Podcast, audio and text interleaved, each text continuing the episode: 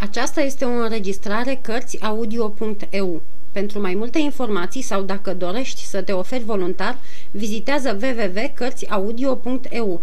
Toate înregistrările Cărțiaudio.eu sunt de domeniu public. Capitolul 20 Bob Mi-a trebuit mult ca să-mi dau seama pentru ce nu fusese achitat. Judecătorul voia să aștepte și arestarea celor care scăpaseră ca să vadă dacă nu le sunt complice.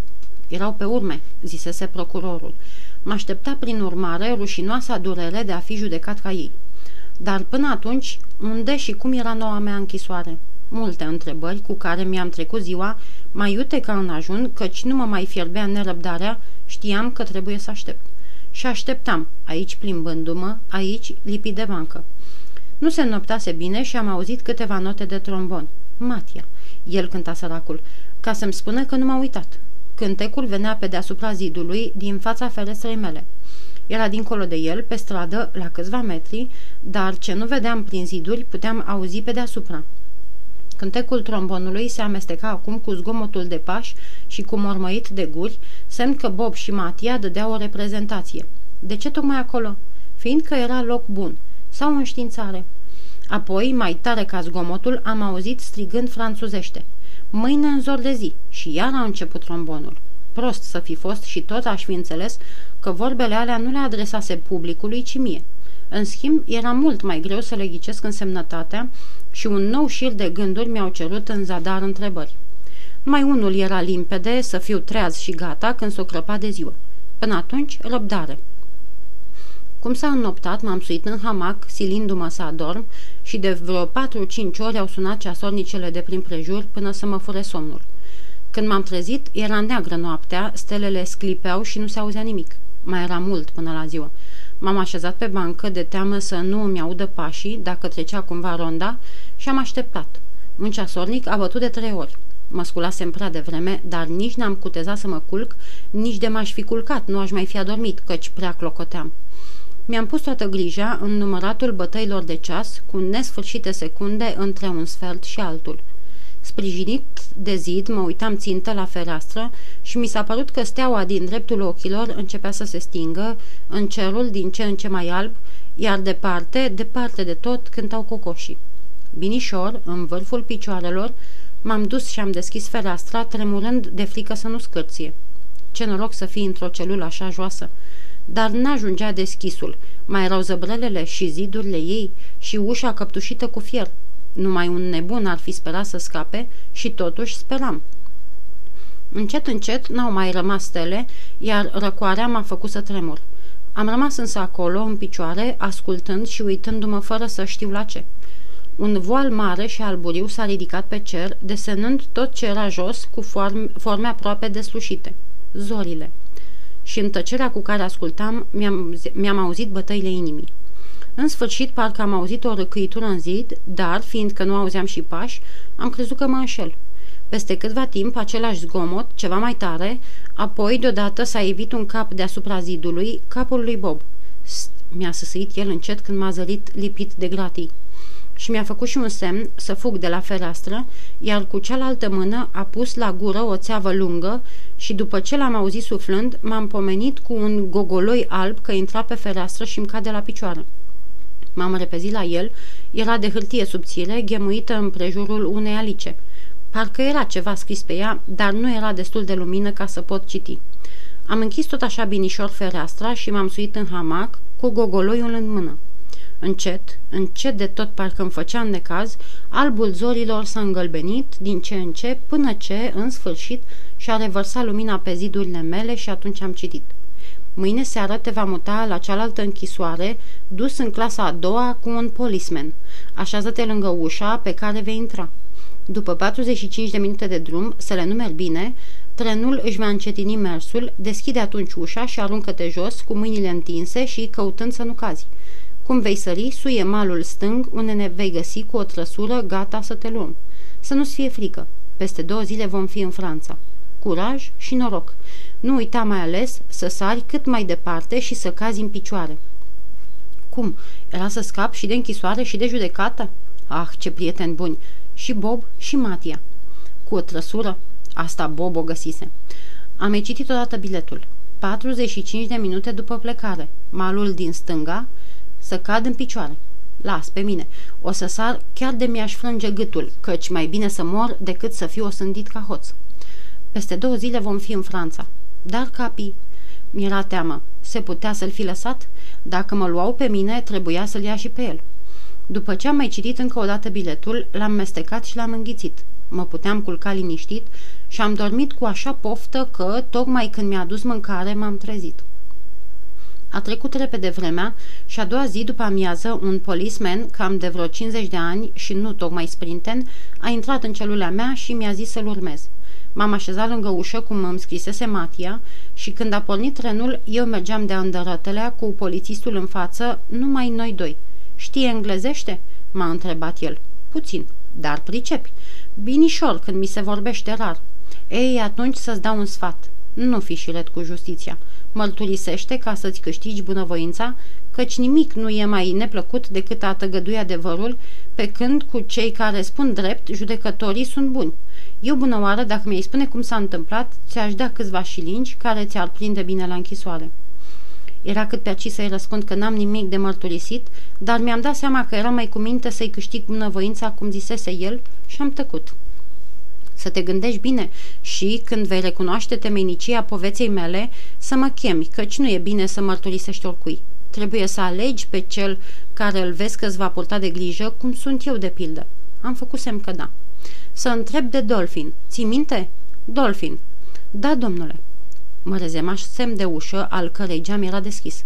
I-am cerut voie să văd câmpul și, fiindcă voia să-i câștig bunăvoința, mi-a îngăduit să mă uit oricât. Nu avea nicio grijă. Trenul gonea strașnic. Lovit prea în obraz de aerul care dădea năvală, s-a depărtat de ușă spre mijloc. Eu am furișat binișor o mână afară și am întors mânerul pe când cu cealaltă țineam bine ușa. La o cotitură, mașina a fluierat și trenul și-a încetinit mersul.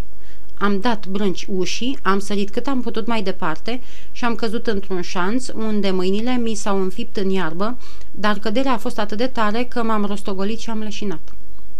Când mi-am venit în fire, credeam că sunt tot în tren, căci mă simțeam tot dus, dar nu în vagon, ci pe niște paie, iar pe fruntea și pe obrajii mei uzi trecea o adiere caldă. Am deschis ochii. Un câine, urât și galben, se lipise de mine și mă lingea, pe când Matia stătea îngenunchiat lângă el. Ai scăpat, mi-a zis el, dând câinele într-o parte și sărutându-mă. Unde suntem? În trăsură. Bob, mână. Cum te simți? m-a întrebat Bob întorcându-se. Nu știu, cred că bine. Mișcă mâinile și picioarele. Și cum stăteam întins, le-am mișcat. Bine, nu ți-ai frânt nimic. Dar ce s-a întâmplat? Ai sărit din tren, căderea te-a amețit și te-ai rostogolit în șanț. Bob, văzând că nu vii, a coborât malul pe când eu țineam hățurile, te-a luat în brațe și te-a adus. Te credeam mort și ai scăpat. Dar polițistul se duce înainte cu trenul care nu s-a oprit. Liniștit de cele ce aflasem, m-am uitat împrejur și am dat iar cu ochii de câinele galben care se uita blând la mine, cum se uita bietul capii, dar ce folos dacă nu era el? Și am întrebat, unde e capii? Uite-l, mi-a răspuns el odată cu câinele care a sărit iar pe mine să mă lingă. L-am vopsit. De ce? Ehe, comedie întreagă. Dar Bob nu l-a lăsat să mi-o spună și, dându-i hățurile, i-a zis Na, mână calul, dar ține-l bine. Eu să aranjez trăsura așa încât să nu ne cunoască la barieră. Trăsura era o cărucioară cu coviltir. I-a scos coviltirul, a ascuns cercurile la fund și, chitind pânza pe ele, m-a pus să mă învelesc cu ea.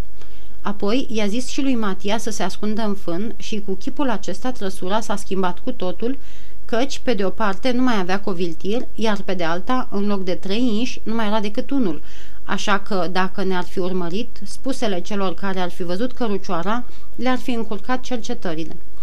Încotro mergem?" l-am întrebat pe Matia după ce s-a lungit lângă mine. La Littlehampton, un mic port, unde un frate al lui Bob comandă o corabie care trece zilnic marea ca să aducă de dincolo, din Normandia, unt și ouă. Dacă vom scăpa, lui îi datorăm tot, căci eu, săracul, ce puteam face?" El a născocit săritura din tren și suflarea biletului, el a cerut de la tovarăș să împrumute calul și tot el va face rost de o corabie ca să ne treacă în Franța, căci pricep cred că dacă te-ai sui pe un vapor, te-ar aresta. Vezi ce bine e să ai prieteni?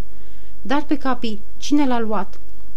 De luat eu, dar de vopsit tot Bob, ca să nu-l mai cunoască deșteptul gardist de la care l-am suflat fără să bage de seamă. Și cu piciorul, cum mergi? S-a vindecat. Drumurile din Anglia nu sunt vraiște ca în Franța. Aici și colo sunt bariere unde trebuie să plătești o anume sumă pentru a trece. Când ajungeam la câte una din ele, Bob ne zicea să tăcem și să nu mișcăm, așa că gardienii nu vedeau decât o cărucioară cu un om care le zvârlea întreagăt câte o glumă.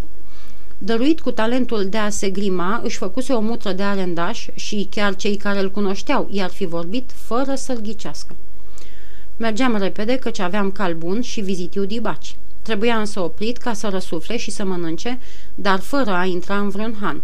Ne-am abătut deci sub un pom dintr-o pădure, i-a scos zăbala și i-a pus de gât o traistă cu o văz luată din căruță. Se înnoptase bine. Nici o primejdie să fim surprinși. Am putut, prin urmare, să vorbesc cu Bob ca să-i mulțumesc, cu recunoștință, dar nu m-a lăsat să-i spun tot ce am pe suflet. M-ai îndatorat, mi-a spus el, dându-mi mâna, te îndatorez fiecare la rândul lui. Și apoi ești frate cu Matia și pentru un băiat ca el, ce n-aș face? L-am întrebat dacă mai era mult până la Little Hampton. Vreo două ceasuri și trebuia să grăbim, fiindcă fratele său pleacă în toate sâmbetele și noi eram într-o vineri. Ne-am așezat iar în paie, sub coviltir, și calul, odihnit, a pornit la trap. Ți-e frică?" m-a întrebat Matia. Da și nu, adică frica de a fi prins se topește în speranța că voi scăpa, însă nu mă pot împiedica de a-mi zice că fuga înseamnă vinovăție și asta mă tulbură. Ce ați răspunde dacă m-ar prinde?" Ne-am gândit și noi, dar Bob a fost de părere să facem orice ca să te scăpăm de jurați, chiar dacă ai fi fost achitat. Eu n-am zis nimic de frică să nu greșesc. Bine ai făcut și orice s-ar întâmpla, vă voi fi recunoscător. Nu ai grijă, o să meargă bine. La oprirea trenului, polițistul tău sigur că a raportat, dar până să înșghebe cercetările a trecut vreme, pe când noi, din potrivă, galopăm și nici nu pot bănui că nu vom pleca prin Littlehampton. Avea dreptate. Dacă nu ne luaseră urma, ne puteam îmbarca fără grijă. Nu eram însă convins ca Matia că, după oprirea trenului, polițistul pierduse vremea și aici era primejdie. În timpul acesta, calul mâna bine, zbura pe șoseaua pustie, ne încrucișam uneori cu câte o trăsură, dar niciuna nu ne lua înainte. Satele prin care treceam erau adormite și rar se mai zărea câte o fereastră luminată, doar câinii ne urmăreau lătrând. Când, după ce urcarăm câte o coastă, Bob oprea calul să răsufle, ne dădeam jos și ne lipeam urechea pe pământ ca să ascultăm, dar nu se auzea nimic. Noapte și tăcere ne înconjura. Acum nu mai stăteam sub coviltir ca să ne ascundem, ci de fric, căci ne biciuia un vânt rece, când ne treceam limba pe buze, simțeam un gust sărat, marea. Peste câtva timp a răsărit o lumină care pierea din când în când. Un far. Ajunsesem. Bob și-a oprit calul și a apucat la pas pe un drum vecin. Apoi s-a dat jos și s-a dus să vadă dacă nu plecase fratele său și dacă ne-am putea sui chiar în corabia lui. Lungă mi s-a părut lipsa. Tăceam și unul și altul, ascultând văjitul mării. Când s-a întors, nu eram singur, nu era singur, îl însoțea un om îmbrăcat într-o bluză ceruită și cu o șapcă pe cap. Fratele meu, ne-a spus Bob, care o să vă ia cu el. Vă las dar, că ce deprisos să se știe că am fost pe aici. Am vrut să-i mulțumesc, dar tot așa mi-a tăiat vorba, strângându mâinile și adăugând. Nu ai de ce. Oamenii se ajută. Până ne vom mai vedea, îmi pare bine că am îndatorat pe Matia. Am plecat cu fratele său, am intrat în oraș și după câteva cotituri am ajuns pe un chei. Acolo, fără a vorbi, ne-a arătat o corabie. Am înțeles că e a lui. Ne-am suit în ea și am coborât într-o cabină. Peste două ceasuri plecăm. Până atunci, stați aici fără zgomot. Iar când ne-a închis pe din afară cu cheia, Matia s-a repezit la mine, m-a luat în brațe și m-a sărutat.